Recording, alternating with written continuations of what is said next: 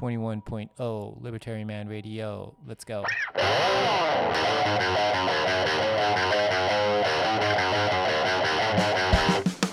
In the long run, we're all dead. Give me control of the nation's money, and I care not who makes its laws. Negative interest rates are the dumbest idea ever. The Federal Reserve is not currently forecasting a recession. Chancellor on brink of second bailout for banks. I've been working on a new electronic cash system that's fully peer to peer with no trusted third party. Alright, good morning Bitcoiners! Uh, how's it going? 今日は1月14日 January 14 Bitcoin price on this day っていうか、uh, リバタリマンラジオライブ放送 やっていきましょう。How's it going everybody? えっ、と、いつもと同じような感じで、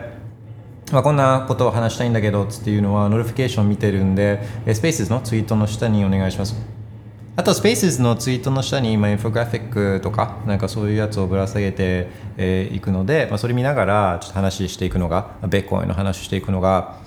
あのまあ、いつも楽しいんで、えー、今日もそんな感じでやっていこうと思うんですけど、えー、こんな素晴らしい日曜日のお昼いかがお過ごしでしょうか ?I am doing great. How are you guys doing? えー、早速ちょっと notification チェックしますね。スタートするときにちょっともともとセットしてたスペースだとうまくスタートが切れなくて、えー、新しいスペースの部屋を作ってやってるんですけど、うんとちょっと他の部屋、そうですね。えー、あ、でも早速質問もらってるな。これはどの質問、何に対する質問かというと、うん、やっぱり古い部屋にまだいる人いるかもしれないんで、えっ、ー、と、今は別の新しい、この、この部屋でやってるんで、えー、ちょっともう一度その notice を出そうかな。こっちでやってますっていうのを、えっ、ー、と、こっちでやってます。こっちの部屋でやってます。Alright. で旅行好きさんから質問をもらってすでにもらっていて、えー、どういう質問だったかっていうと日本に住んでいて海外にもシードフレーズ保管を分散する場合はあ海外の銀行の金庫が選択肢になりますでしょうか？他の保管場所になり得る場所はありますか？ああ、そうね、海外、日本に住んでて海外にもシードフレーズ保管を分散する場合は、OK、それもなかなか面白い質問だと思うんで、えー、ちょっとこれは、あまた、えー、スペースの途中でこれちょっとピックアップしようかなと思います。えー、その前にちょっと見ておきたかったのが、Bitcoin price on this day Bitcoin price on this day なんですけどもうギリギリギリギリまだ4万2839ドルだから1月13日歴代の1月13日の価格でいうとまだ2024年が、えー、 all-time high キープしてるっていう感じですね。まああの先週 ETF がアメリカでローンチしてで実際に取引高っていうのはすごいんですよ。もう歴代もう過去の ETF なんかの記録を全部塗り替えてるぐらい、まあ、すごい活況で取引高っていうのは。でまあそれがだからあれ？なんで現物価格っていうかベッコインの価格にそれがなんでこうプラスの形であの反映されたむしろちょっと下がっちゃってるんだけどどういうこと？っていうのは、まあ、思ってる人も多いかもしれないけどまあまあ、まあ短期的な話はまだ2日間しか経ってないんで ETF がローンチしてから。でまあいろいろあるとは思うんですけど、まあ、結果的に価格っていうのは売る人よりも買う人が多かったっていうあ、えー、買う人よりも売る人の方が多かったっていう単純にそういう話なんで。で、まあ、考えてもみると去年1年間でもベッコインって倍以上にこう増えてるんですよね。金額法定通貨建てのベッコイン価格って。で ETF があの角度が認可される角度が高まっていくにつれてまた価格上がったりなんかしててでまあそれを見越してやっぱ買ってた人っていうのは当然いるんですよね。であとあのグレイスケールグレイスケール GBTC 持ってた人たちなんかは、まあ、さらにですよ。50%ぐらいのディスカウントがあったんですごい安いベコインの半分の価格で GBTC 買ってた人たちっていうのはこれやっとこれ売れるんですよね。やっと売れるから ETF ができたから。だから GBTC を捨てるっていうかあの売るっていう動きも、まあ、あのあるでしょうし、うん、ていうかそそれも多かったですね。GBTC の動きも多くて、まあ、多くは GBTC を買うっていうよりは GBTC を売るっていう動きの方が多いと、まあ、当然思われるんで、まあ、そういったあやっとでやっと ETF 出たらやっと売れるとかあよっしゃ買ってて儲かったからあのこれで売ろうっていう動きっていうのがやっぱ最初のうちは、まあ、で出る。でただまあ長期的に、まあ、中長期的にはまあ、もしかしたら短期的かもしれないけどあそれを上回るね今までベーコン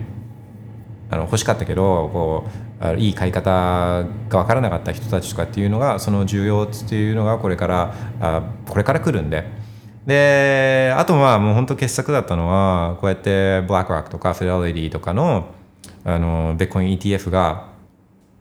この買えるようになってもそれをその証券口座で、えー、売らせないぞっつって買わせないぞっつっていうそういう証券会社とかも、まあ、出てきたんですよね。ヴァンガードなんかはあのベッコイン ETF 買わせないぞうちのプラットフォームだとベッコイン ETF 買わせないぞっつって言ってでもう当然お客さん欲しいからお客さんベッコイン ETF 欲しいからヴァンガードなんか使わねえぜっつって言ってでアメリカでこう Twitter とかであのトレンドをしたのはもうヴァンガード捨ててヴァンガード捨ててだからもう楽天まあ、まあ楽天通な雑誌にするのはあれだけど、まあ、どっかの例えば楽天楽天証券がベコン ETF をあのうちのプラットフォームだと取り扱いしませんみたいにした時にあの SBI がやってたらああもうちょっと楽天なんかしてて SBI にもうお引越しするわみたいな。そういう動きがアメリカですごい今盛り上がってるんですよね。もうヴァンガードなんか捨ててフィデリティ行くぜって言って。でまあ普段はなんかこう sticky じゃないですか。証券口座ってまあ別に1個作ったらどどれもそんな変わらないから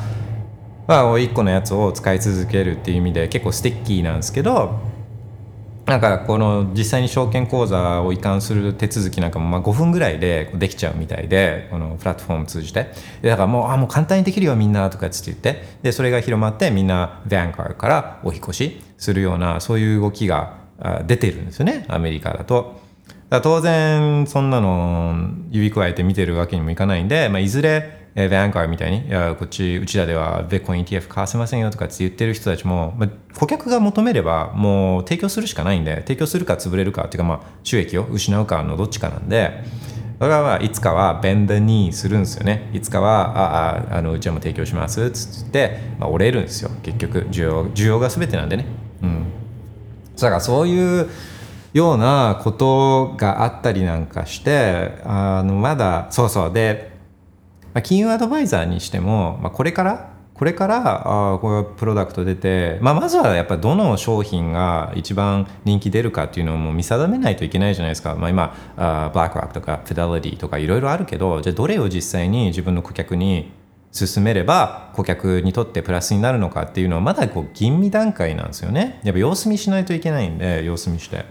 で、まあ、もちろんブラックロックとフィデリティ進めときゃ問題ないけど、まあ、一応ちょっとうまくいくかどうかっていうのを見てからじゃないと提供もできないじゃないですか。あとその提供するにしてもこの宣伝資料この宣伝資料なんかもまだまだ作られてなかったりするじゃないですか、まあ、これからブラックロックとかから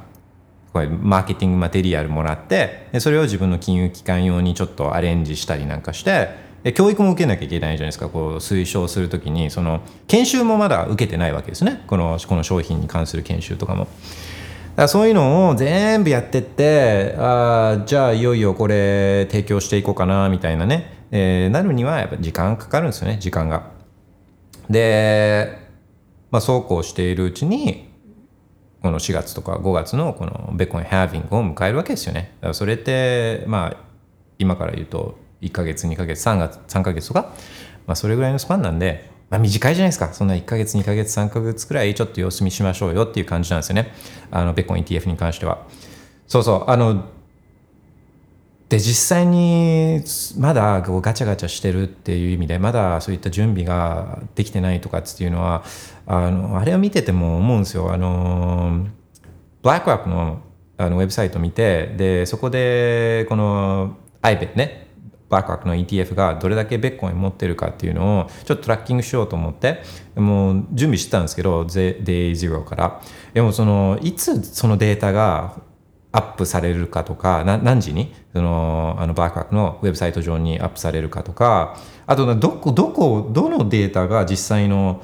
このホールディングスなのかとかっていうのもちょっとはっきりわかんないんですよ。まあもちろんそう細かくプロスペクタスとかあの S1 とかねファイリングドキュメントを見ていけば、細かく書いてあるんですけど何時何分にこのレートを使って計算しますみたいなのって書いてあるんですけどそこまで別に ETF 興味ないからそれを見て解読する気にはなれなくて。でだからまあちょっと様子見しながらトライアンドエラーでああこれかなこれかなっつっていうのを探す程度でもう自分はいいなって思ってるからあのーあまりそこにエフォートはかけてないんですけどそれにしてもなんかどのデータがあれ？このこのデータなんか更新されたはずなのになんかまた変わってるぞみたいなのってめちゃ結構あるんですよ見てて。でだからまだそういうデータもなんかこうはっきり出てこないしなんかでも見てるとあのそのセトルにでベッコインをファンドが買いに行って、えーそのファンドファンド用の ETF 用のベッコインを買いに行ってそれがセトセトルするのも実際にこのベッコインが、えーファンドのアカウントにこう着金っていうか、まあ、コインベースとかにこう入るでも本当にセトルまで持っていくのってこの T プラス1か T プラス2ぐらい1日か2日ぐらいこうああるんですよ。時差がどうも、まあ、調べればこうあのそれって書いてあるんでしょうけど、まあ、そこまで調べる気にもならないから。あのでもまああの確実に T plus 1か T プラス2っていうのはあるみたいなんですね。でだから必ずしもそのあの動きとその trading の日と trading day との動きとあと実際に市場でベッコインを調達する動きっていうのが、まあ、連動してないってあのリアルタイムで行われてないんでこれもまたあのそうなんかい何個持ってんのっていうのもはっきりとなんかみ、うん、まだまだそこ解読できてないんですよね。ただ、うん、と提供されてる資料でいうとブラックロックが提供している資料でいうとえー、と初日が227かな？227ベッコイン持ってて。でこれはあの初日っていうか、まあ、 day zero ね。まだ trading 始まる前だからこれってその seed money ね最初に入れたこの種銭で、えー準備してるこのベッコインなんですそれが227で。でその次の日に、えー、2600えっ、とねその次の日でトレーディング1日終わった後で持ってたのが2620ビットコインね。2620ビットコイン持ってて。で2日目のトレーディングの後で持ってたのがこれが1万1439ベッコイン。これはなんかどうも持ってる。どうも持ってる。でこれとねその NAV ね Asset Value との兼ね合いがまだちょっといまいち分かんないんですけどまあこれまたちょっと様子見してたら見えてくるとは思うんですけどそうただまあ提供してる数字としてえこんだけベッコイン持ってるっていうので言うと最初が200 227ビットコイン。2日目が2620ビットコイン。で、えーまあ、3日目とか2日目の trading day が終わった後に持ってたのが1万1439ビットコイン。とかだからまあかなりのペースで、えーこう実際に保有しているビットコインは増えてってるっていう感じなんですよね。うんだからまあ需要はあるね。需要はあるからあのこれが価格に反映されていくには時間がかかるからあまあいつもと同じですよ。ベッコインはいつもと同じ。Buy the dip hodl ね buy the dip buy the fucking dip and hodl これはもう慣れてるもんじゃないですか、うん、でやるだけ。でしかもそんな下がってないしみたいな。そんな下がってない。だって4万2000ドル 42K だから別にそんな下がってないじゃないですか。でだ大体こういう新しいプロダクトとかとかってあのプロダクトとかこういうこの IPO とかにしてもあのした後って結構下がるんですよ。結構下がるけどなんか見ててああいやそんなそんな下がってないじゃんっていうのは思ってていやこれも需要あるんで。あまあちょっと様子見せよ時間時間をちょっと上げましょう。っていう話ですね。この ETF に関してはね。OK じゃあ notification チェックします。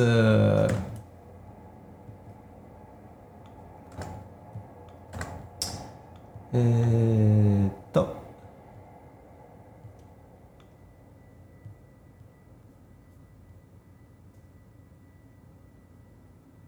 Oh my god またフェイクアカウントが出てきてる。あのそう Twitter でフェイクアカウントが出てるんで、まあまあ、去年の年末ぐらいから結構出てたんで、まあ、無視ですね。あのリバタリマンのアカウントはこの Twitter のアットリバタリマンとあと Noster のまたこれアットリバタリマンのこの2つしかないんで。で、まあ、自分からこうこのシェッコインに参加しましょうよとかあのそそういうことやんないんで。でどうもフェイクアカウントはあ DM 送ってくるみたいなんですよ DM だから DM 自分のふりしてネバタリマンのふりして DM 送ってきて、えー、なんかこうやなんしようとするみたいなんですけど、まあ、無視ですね。無視とあと、まあ、ちょっと時間あったらあ通報。これ偽物アカウントですよっていうのをこうちょっと通報する形で、えー、協力してもらいたいんですね、まあ、自分自分にリバタリマンに協力するというよりは、まあ、こういうので被害者出したくないんであの、まあ、いないと思うんですけどあの一緒にベッコインの勉強してるみんなだったらあそういうスキャムとかには体制ができていると思うんであこれスキャムじゃんとかっていうのってあのすぐ分かると思うんで被害者出ないとは思うんですけどでもちょっと分かんない人とかだったらあのあなんか俺儲かりそうみたいななっちゃうじゃないですか。そういう被害者出したくないんで本当詐欺する人とか人のものを奪う人とか人を騙そうとするとか人を傷つけようとする人って許せないんで本当に。だからちょっとそこはあのでみんなもそうじゃないですか。そういう人大嫌いじゃないですか。そういう人を騙そうとする人はみんなも嫌いだと思うんでこういうフェイクアカウントとかにはあのはちょっとちょっと時間かけて通報しあしてほしいんですよね被害者出したくないんで。で、そうだ、フェイクアカウントで、あの、 Nostr とあツイッターしかやってないんで、で、どっか LINE、だから LINE もないし、Telegram もないし、Discord もないし、なんか有料ノートとか、なんかそういうのもないんで、あもうそういうの言ってきたやつはもう100%フェイクなんで、あの、通報とブロック、うん、とあとがガン無視をちょっとお願いしたいんですよね。OK で、えー、とそうそう今週もリバタリマンラジオポッドキャストでベコイン送ってくれたあのザップしてくれた方々いるんでありがとうございますえっ、とユーザー1504350553あアキラセムさんかな？アキラセムさん、あと、キテルグマティックさん、Thank you very much。あと、029スサーノ、スサーノさん、Thank you very much。ありがとうございます。ありがたくいただいております。そう、リバタリマンラジオポッドキャストは、まあ、ファウンテンアップでね、聞くのを推奨してるんですけど、ファウンテンアップは、まあ、ポッドキャストのアプリで、ポッドキャストを聞けばベッコインがもらえるっていう、まあ、最高のアプリケーションなんで、まあ、どうせポッドキャスト聞くんだったら、どうせポッドキャストでベッコインの勉強するんだったら、まあファウンテンアップで聞いて、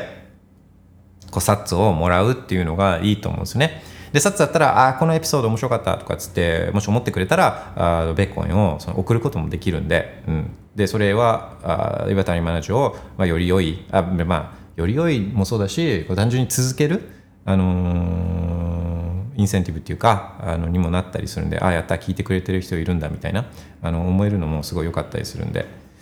あと、スペースも、スペースも、あのまあ、匿名で参加することができるっていうのも知ってるんですけど、まあ、ちょっとこうやってアイコン見えたりとかリアクションが見えたりとかするとあ聞いてくれてる人いるんだって思ってあご嬉しかったりするんで、まあ、そんな感じで、はい、ちょっと盛り上げてもらえるとめっちゃいいなって思うんですよね。OK で、えー、旅行好きさんからの質問でそう日本にいてで海外にもシードフレーズを保管したいっていうことですよね。日本に、まあ、ちょっとその地震があったりとかあのあのこうあるじゃないですか。あのだそういう時とかに、まあ、津波とかそういうそういうのでこう地政学的にちょっとリスクを感じていて日本だけだとちょっと心配だから海外にもそういったリカバリーフレーズとかシードフレーズとかねプライベートキーを保管したい分散しておきたいっていうのはまあこれはそのも自分が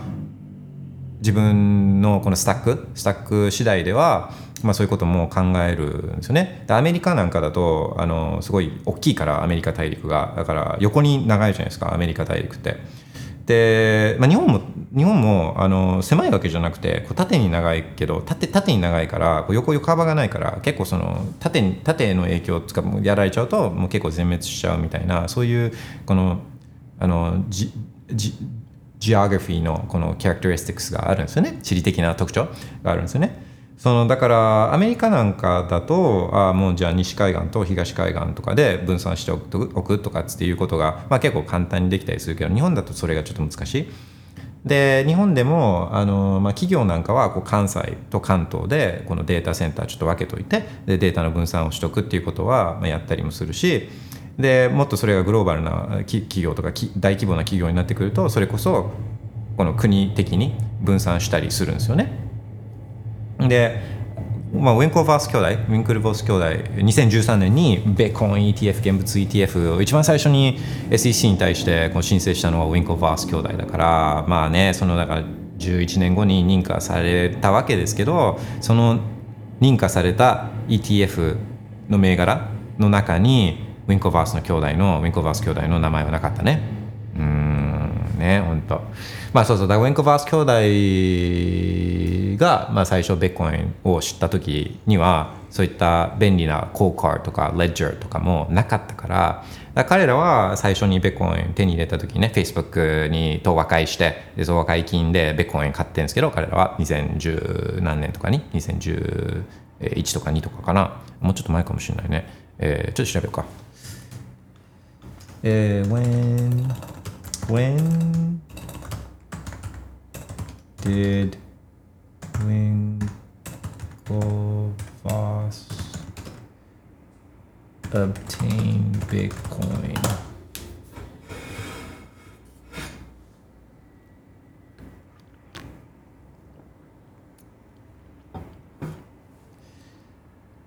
Okay, 2013みたいね。 And, uh, the Winklevoss twins, Cameron and Tyler, acquired a significant amount of Bitcoin in 2013. They invested 11 million in Bitcoin when it was trading at around $120 per coin. This early investment made them one of the largest Bitcoin investors at that time. そうだから11億円、11億円を Bitcoin に、えー、入れたって書いて、まあ、あのちょっと あのチャット GPT 情報だからあの本当かどうかはちょっと分かんないけど、まあ、まあ大体そんなもんってことですよね。120ドルぐらいの時に11億円分ぐらいのビットコインを2013年に買ってだこの当時は便利なウォレットとか使いやすいウォレットとかもなかったんで彼らはそのリカバ、まあ、リカバリーフレーズもあったかどうかちょっと怪しいけどそのプライベートキーをあ分散してでこれをアメリカ中のこの貸金庫に、まあ、分散してね分散してでこれをアメリカの貸金庫に、えー、それぞれ入れてるんですよねあのいろんなところに散らばってる貸金庫に入れて保管するっていうことを当時やってたんですよね。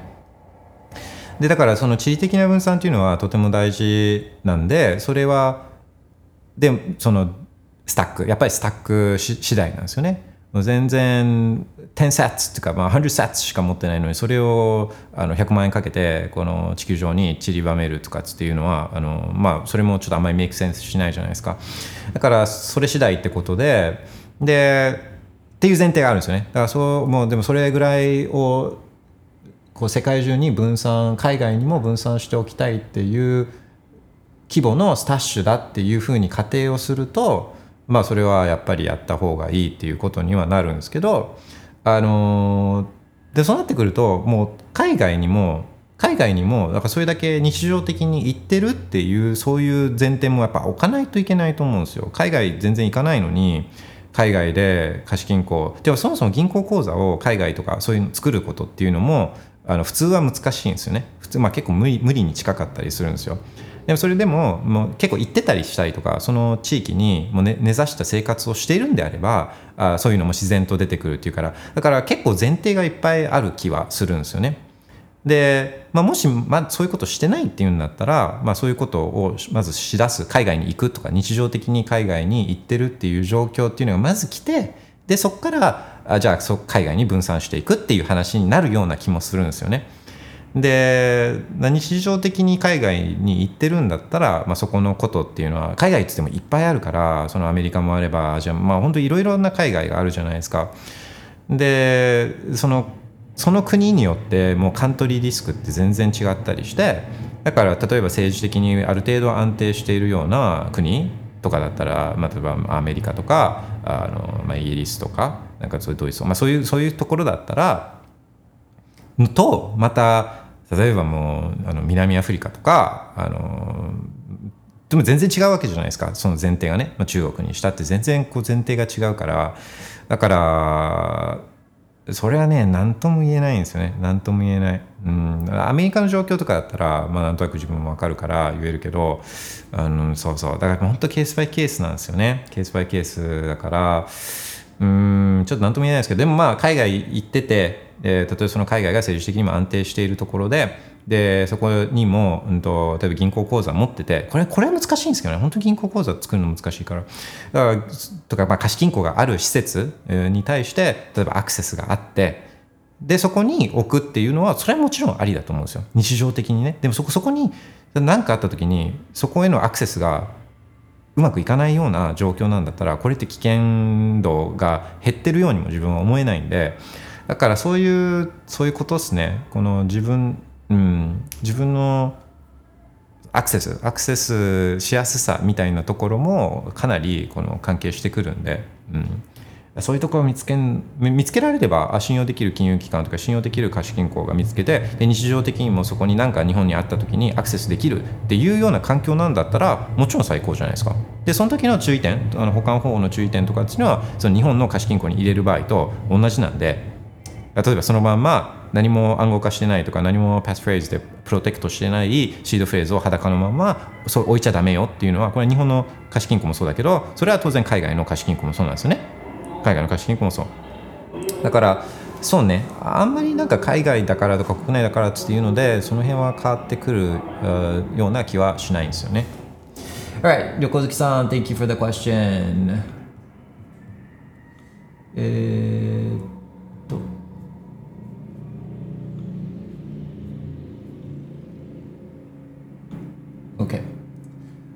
そうで、まあ、こうこんな感じでこのプライベートキーとかビットコインの、あのウォレットとかあそういうことに関する質問っていうのって結構あのもらうんですよね。もらうんですよ。でな結構それってあ昨日昨日そういえばあそう昨日の夜ツイートした内容でそのベーコンってめめちゃくちゃいいところいっぱいあるけどそのもしその中で一つ自分はここが好きなんだっていうのをこの上げるとしたらあの何っていうそういうツイートをしてるんですね。あこれちょっとスペースのツイートの下に貼ろうかな。わおもう1万5000ビューあるこのツイート。えー、っとちょっと待ってくださいね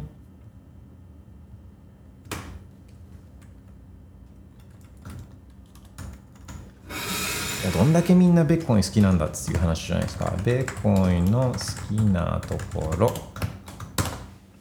さあ、スペースのツイートの下にぶら下げてます。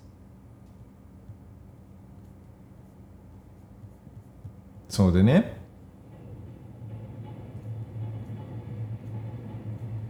まあ、自分はその2100万っていう、まあ、1つしか選べないから、まあ、いいところベッコンってめちゃくちゃいっぱいあるけど1つしか選べないとするとどこかっていうと自分は2100万、まあ、それが一番最初にベッコンのことを、まあ、ちゃんと調べた時にそのそれが一番自分には刺さったんですね。で自分はもともとバックグラウンドがそういったあの金融とかあの経済とかコーポレートファイナンスとかアカウンティングとかそういうのが自分のバックグラウンドなんでその有限なものっていうところにこうかなり一番それが刺さったんですねまず一番最初にね。そうで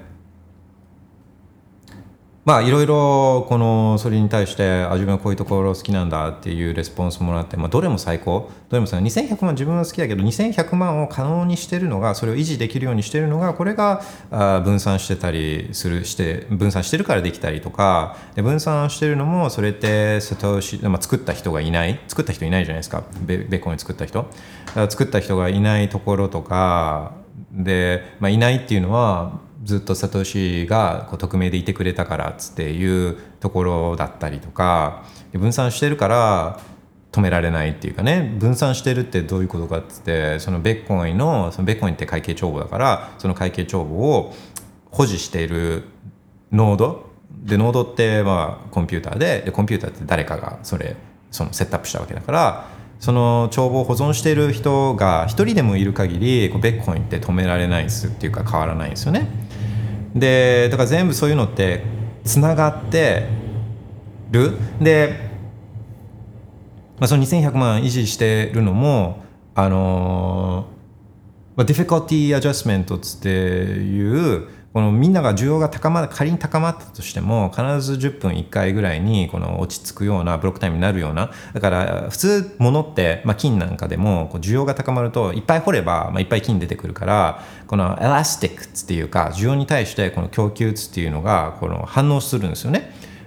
需要が増えれば供給を増やすっていうことで、まあ、あのこの世の中のこの需要と供給使っていうのがバランスするようになってるんですけどベッコインの場合は、まあ、人類市場ある程度、まあ、ある意味初めて、えー、そういう inelasticity っていうか inelastic っていうか需要が増えてもベッコイン増やすことができない。でそれをこう、まあ、可能にしてたりするところなんかもあ difficulty adjustment なんかはその密接に絡んでたりとかして。だからもう本当いろんな要素が単純に自分が好きなこの2100万っていう上限、えーを可能にしてたりするから、まあ、ベッコインって本当それが多面的なんですね。これこれだこれがあるからベッコイン成功してるっていうのって本当なくてもう全部みんなが好きなところベッコンのいいって思ってるところの全部があそれそれお互いをこう支え合って可能にしてるみたいなそういうこう多面的な性質がベッコインはあるんですけどあのーそう。でその中でちょっとあ自分があはってちょっと一瞬思ったのは浩平さん？浩平さんがあ言っ挙げてくれてたあの好きなところがあこれだけ素晴らしい技術なのにいまだに会議派がたくさんいるところつっていうのをこの小平さんが挙げてくれてていやまさにそうじゃないですか。こんだけすごくて10、えー誕生してから15年間あのもう経つのにでこうやって ETF っていう普通だったら超地味な誰も気にも留めないようなこの金融商品がリリースされるっていうだけでもう世界中が注目してでも人類史上最大に多分注目が集まった ETF ローンチだったわけじゃないですか、まあ、金も金もすごかったかもしれないけど。でももうすごいじゃない。比べ物にならないじゃないですか今って。でそのビットコインの ETF に対する注目度っつって。でそれをこの SEC っつってなんかみんなが「わあ SEC ってなんか偉そうだな」みたいな思ってる SEC がもうもう本当その人類史上最も注目されている金融商品のローンチをしくるみたいなね。そのツイートするタイミングをしくるとかハックされるとかっていう。まあ本当はもうすごいすごいんですけどもう10 15年も存在しててこの後こういう、ね、人類史上最も注目される金融商品のローンチとかまでこう来ててで、まあ、ここからまたベコンストーリーっていうのはここからがすごいんですけどここから未来がねあくまでも通過点なんで、えーがあるのにまだベッコインがローンチして1年目とか2年目とかだったらまだね会議的なのは当然、まあ、それはなんか健全な会議心だとは健全な会議心だとは思うんですけどあのでも15年経ってるんだからとかっつってでもでなんでな何をまだこう疑問に思ってるの？とかって思うじゃないですか。いやこれ本当その通りだなと思うんですけどこれってだからそのベッコインの良さっていうのはだからもうもうすぐ分かるじゃないですか。この誰も止められないとか自由に使えるとか KYC っていうかあのケツの穴まで見せなくてもお金が自由に使えるとかだから誰かがどっかのおじいちゃんおばあちゃんとかおっさんおばさんとかが勝手に集まって、まあ、中央銀行の人たちと政治家とかが集まってね勝手にああお金政府が無駄遣いできるお金なくなっちゃったからいっぱい増やしましょうとかっつって言ってそんなんができないお金とかで自由に24時間365日、まあ、どこに大円でも別に自分のお金なんだからそれを送ることができるお金とかってこれって当たり前のことじゃないですか当たり前のこと。ベッコインのすごいところって、まあ、昨日みんなでこうシェアしたようなベッコインのすごいところって当たり前のことなんですよね。当たり前のことお金としてもう当然のことなんだけどそれがすごいすごいそれがめっちゃいいなベッコインのこういうところが好きって思うってことはこのいかにこの法定通貨がダメかっていうことじゃないですか。うん、って思うんですよね。だから結構そのあの面白いなと思ったのはこのベベッコインの、えーまあ、ウォレットとかあとあのバックアップとかこれとても大事だけど、まあ、そういう質問とかが多いけど結構意外と今までなかったのがその既存の法定通貨とかこの中央銀行のマネタリーポリシーとかマネタリーポリシーってかっこかっこいい言葉使ってるけど結局どうやってどどうやってお金をするか。みんなが気づかないようにどうやってお金の量を増やしていくかっていう話じゃないですか。つまりマネタリーポリシーとか。ああんまそういうところとかにはあとまあそういうあのグローバルなマクロの話とか。グローバルマクロってこれもかかっこいい言葉使ってるけど結局じゃあそれぞれの中央銀行がどれだけお金をどうやってそれぞれ増やしていきましょうかっていうようなそういう話だったりするんでそういうことに関するこの、まあ、質問というかこういう話しましょうよみたいなのってあんま今までなかったなっていうのはあふと思ったんですよね。だからこのベッコイの良さってすぐ分かるけどあのまあ分かんない人に対してもこのいかに今の法定通貨がダメとかそういったあの政府とか中央銀行がやってることっていうのがあまりにもひどいことなんだっていうことがやっぱ分かってない人が多いんじゃないかなっていうことなのかな。そういう側面もあったりするんじゃないかなっていうのはちょっと浩平さんのあのメッセージ見て思ったんですよね。どうすかね。まああんまりねなんかこうそうそう。で今まではじゃあそいやまあそんなに言ってもその政治家がやることとか中央銀行がやることとかってえー、ましてやその海外のアメリカの中央銀行がやることなんか自分たちそれに対して何もできないじゃないですか。自分たちって無力じゃないですか。だから議論するだけもったいないじゃないですか。疲れるしあの議論するだけ時間の無駄じゃない無駄じゃないですか。みたいな、えー、のは今まではそうだったのは分かるんですけど、まあ、これからはベッコインがあるからベッコインがあるからあの確かに疲れるね。議論したいとか、まあ、どうせ分からないから彼らは彼らは吸った方が自分たちに都合いいから必ずそうった方がいろいろ世の中にとっていいんだみたいなそういう理屈をフェイクニュースをねあの作ってくるから議論するだけ時間無駄なのは自分もそう思うんですよね自分はそう思うけどあのもう泣き寝入りする必要はなくなったからベッコインっていうのがあるからねベッコインっていうのがあるから泣き寝入りする必要なくなってあベッコインを求める人が増えていけばあのそのどんどんお金がダメになればなるほどベッコインってそういう意味で購買力高まっていくっていうか高まっていくじゃないですか。そう。だからそういう意味でのこの静かな平和な抵抗っていうかねそういうオプションだオプトアウトする？オプトアウトってもう自分もうええわやめさせてもらうわっていうあのそういう法定通貨ね。法定通貨インチキな法定通貨からはこうちょっとやめさせてもらうわっつっていうオプトアウトするオプションが選択肢がベッコインでできたから。あの、そうそうそうそう。そういうのはねあの広まっていくと思うんですよセットだと思うんですね。ベッコインにベッコインを怪しいって思う人が減るっていうことは法定通貨っていうのがやばい富を奪うようなそういうインチキな仕組みなんだっていうことに気づく人も人が増えていくっていうことの、まあ、これこれセットのようなそういう気も、えー、するんですよね。どうすかね？どうすかね？えー、 notification チェックします。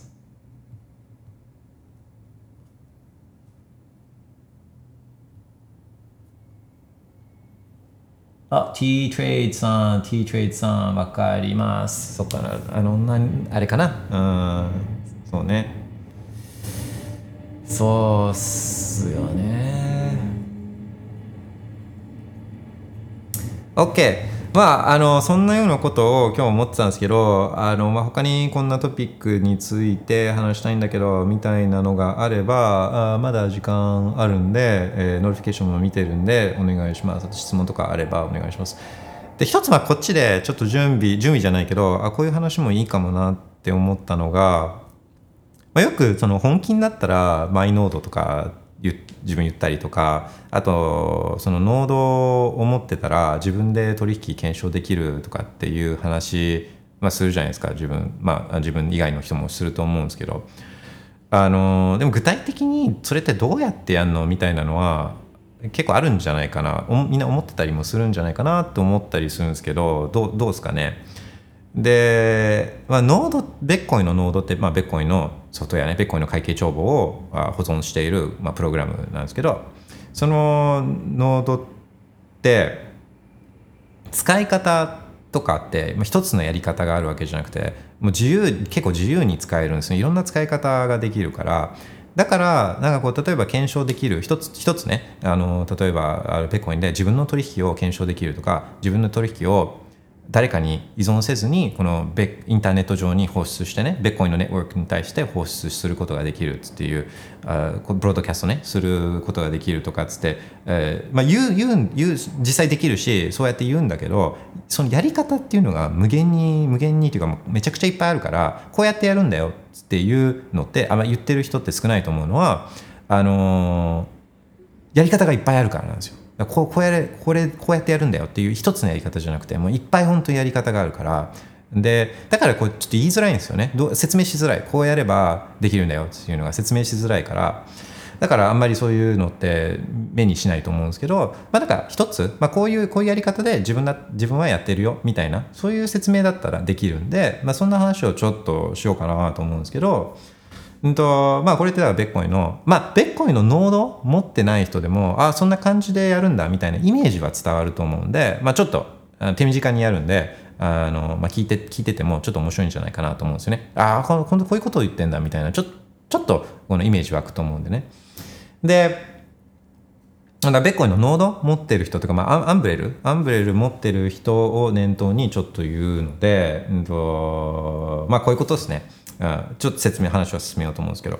えーまあ、まず何着とかね、何着、またこれね、そう、ウォレットもいっぱいあるじゃないですか。だからね、これっていう言い方、あの説明が難しいんですよね。だからもう、まずまず何着を使ってる人前提で、じゃあ今日の話はするんですけど、でも何着以外のウォレットでも似たようなことはできたりするんで、まあ、その自分が使っているウォレットに、その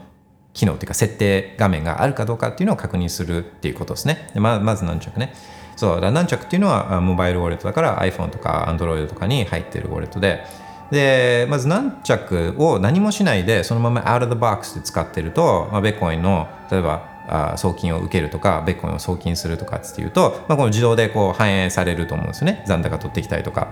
でペンディングとか出たりとか。あとカンファメーションを受けましたよとかって言って。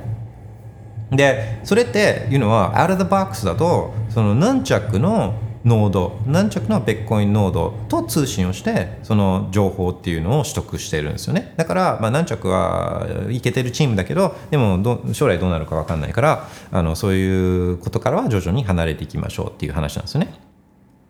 で自分のノードがあると例えばベッコインを送るって時に、まあ、あのワンベッコインを誰々 A アドレスに送るとかっていう取引をこう投げる時にこの何着のサーバーに投げるんじゃなくて自分のノードに対して投げるんですよ。で自分のノードがそのベッコインのネットワークに対して、えーその取引をブロードキャストするっていうこういうことができるんですよね。でこれをどうやってやるかっていう話逆もそう受けるときあのベッコインを例えばあ受け取るときも今までだったら何着のサーバーにベッコインノードにねそういったあ A アドレスに対して着金がありましたよっていうデータがあのベッコインネットワークからそのノードに通信されて何着のねでその何着のノードから何着のウォレットに対してそのあなたが使ってるあのウォレットに対して着金があったよっていうこのデータが飛ばされてくるっていうそういうことなんですよね。でこれはまあ何着かちゃんとやってくれてるから安心して使えるけど何着が検閲しだしたりとかねデータ通信検閲しだしたりとか、まあ、ましてやフェイクのデータを流すようになっちゃったりすると何着に依存してるとあそれがまあそういう被害を受けることになるわけですよね。でこれをだから自分のノードを使うっていうことなんですけどこれどうやってやるの？っていう話で、うんとまずこれ Umbrel を使ってる人だったらこの Umbrel の画面に設定画面に行くんですよ。あもう自分も一緒にやろうかな。 Umbrel ああでもこれライブで説明するのは確かに難しいな。ちょっと駆け足でいきますね。でちょっと分かんないところあったらこう聞いてもらうみたいな感じにしましょうか。でまず欲しいのがまずベッコインのノードのアプリケーションが欲しくてベッコインノードのアプリケーションねで Electors っていうアプリケーションが欲しくて ELECTRS ね Electors っていうアプリケーション欲しくて。であと Tailscale っていうアプリケーションが欲しいんですね。Tailscale っていうアプリケーションね。でこれを入れるとあベコイノードはベコベコイノードね。Electors はそのウォレット、ベコイノードと通信している、ちょっとそういうウォレットとかの情報をこういい具合にこう作ってくれるアプリケーションで、で、 Tailscale っていうのは、あのまあ、プライプライベート VPN っていうかね、あのこう通信を早くしてくれる、まあ、そういうアプリケーションなんですけど、その Tailscale を入れると、その Umbrel の IP アドレスっていうか、IP がこう生成されるんで、その Tailscale の中でね、で、例えばこう12031.123みたいなそういうやつですね。で、こいつ簡単ですよ。もう本当簡単。それ、これができれば、このじゃあ Tailscale のその Umbrel、自分の Umbrel のにアサインされたこの IP アドレスをコピーして、この 120.120. なんとかみたいなね、そういう、これ、これ、その Umbrel の住所みたいなもんだから、インターネット上の住所ね。これをコピーして、コピーして、で、何着の設定画面ね。何着の設定画面開けますよ。何着の設定画面ね。えー、何着？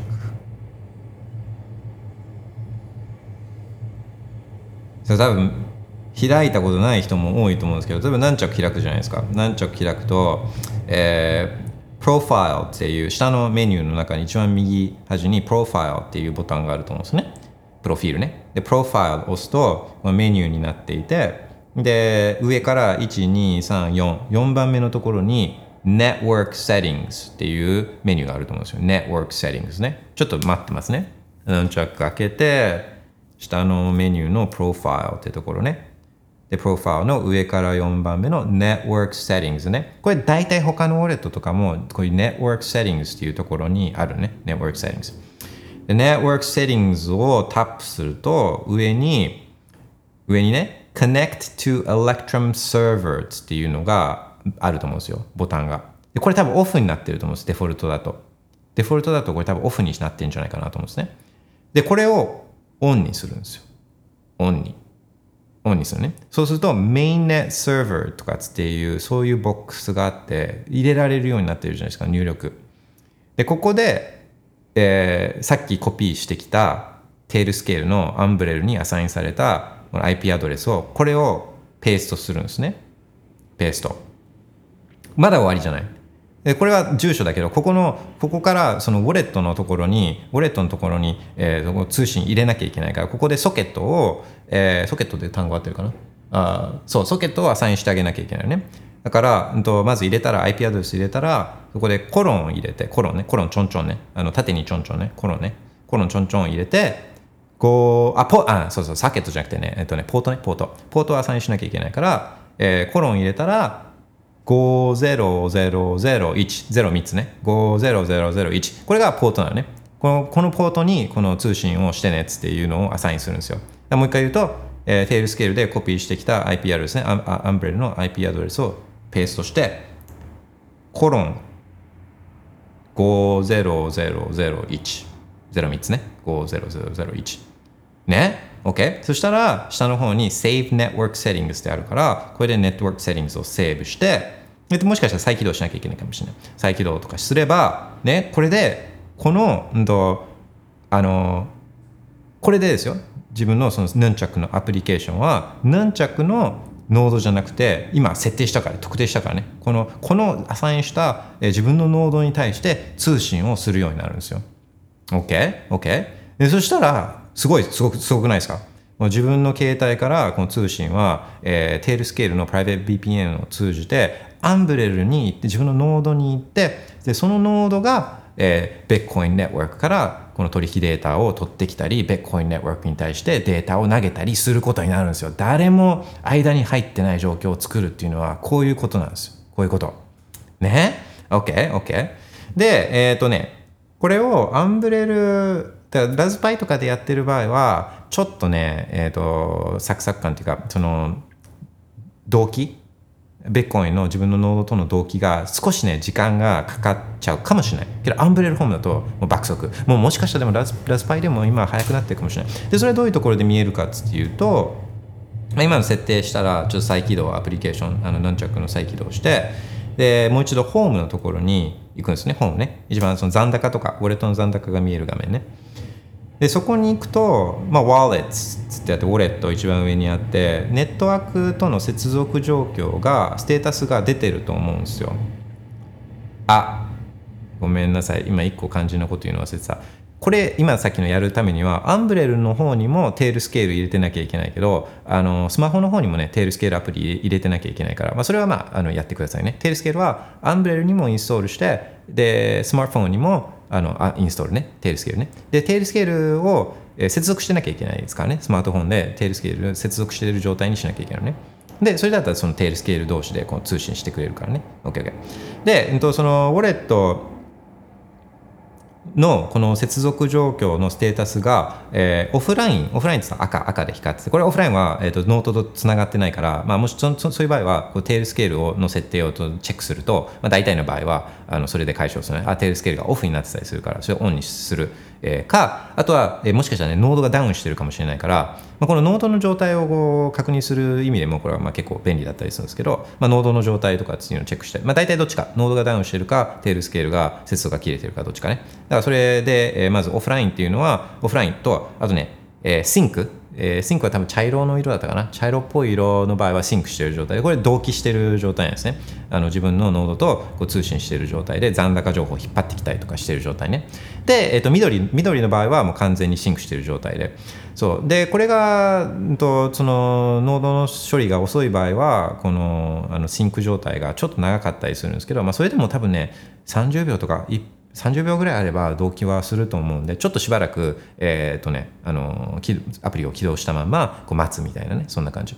でもうアンブレルホームだったらもう本当爆速。普通にヌンチャックのデフォルトのヌンチャックのサーバーを使ってるのと同じぐらいのもう速さでノードと同期するんで自分のノードと同期するんでまあこれは本当最高。最高ですよ。こういうことなんですねこういうこと。だからちょっと、まあ、何着使ってない人も、まあ、あのできるこれ設定できるウォレット、まあ、できるウォレットできないウォレットはあるけれども、うん、とできるウォレットだったら基本的には、え、同じやり方で自分のノードとウォレットを接続直でね接続することができるからこれちょっとねあの試してみるのはいいと思うんですね。いいと思う。OK。ポイントはね、あれね、よく失敗しがちなのは、あのポートね、ポート設定をしないまま、単純に IP アドレスをパッて貼り付けるパターンっていうのがあの結構多いと思うんで、ちゃんとポートをあの50001ね、50001。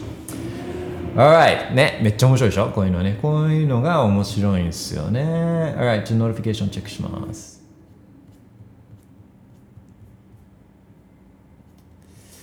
OK 大丈夫っすかね。うん。まあね今話したみたいにもうビットコインって、うん、もうそう玉ねぎみたいにどんどんどんどん剥いても剥いてもこう面白い内容っていうのが出てきたりするんで。あじゃあなんか喋りたい人とかいたら今あの見てるんで、えーと、リクエストを出してもらったらえ大丈夫かな？大丈夫かな？うん。OKOK まあねこんな感じでリバタリマンラジオライブやってたりするんであのー、まあベーコイの、あのー、セキュリティとかあ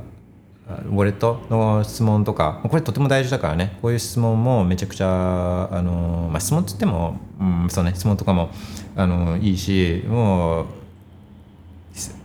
お金のこととかその中央銀行のマネタリーポリシーとかそういうこととか、まあ、そういうの全部関係してくるじゃないですかベッコインズって言って、うん、だから、まあ、またそうだから終わらないですねベッコインの話題っつって本当に無限に湧いてくるっつっていうか、うんね、だから、うんまあ、こんな話したいんだけどみたいなのがあったらリクエストいつでも待ってるんで。Alright じゃあ今日もそんな感じで Have a wonderful day. Buy Bitcoin. Bye bye. Have a nice weekend.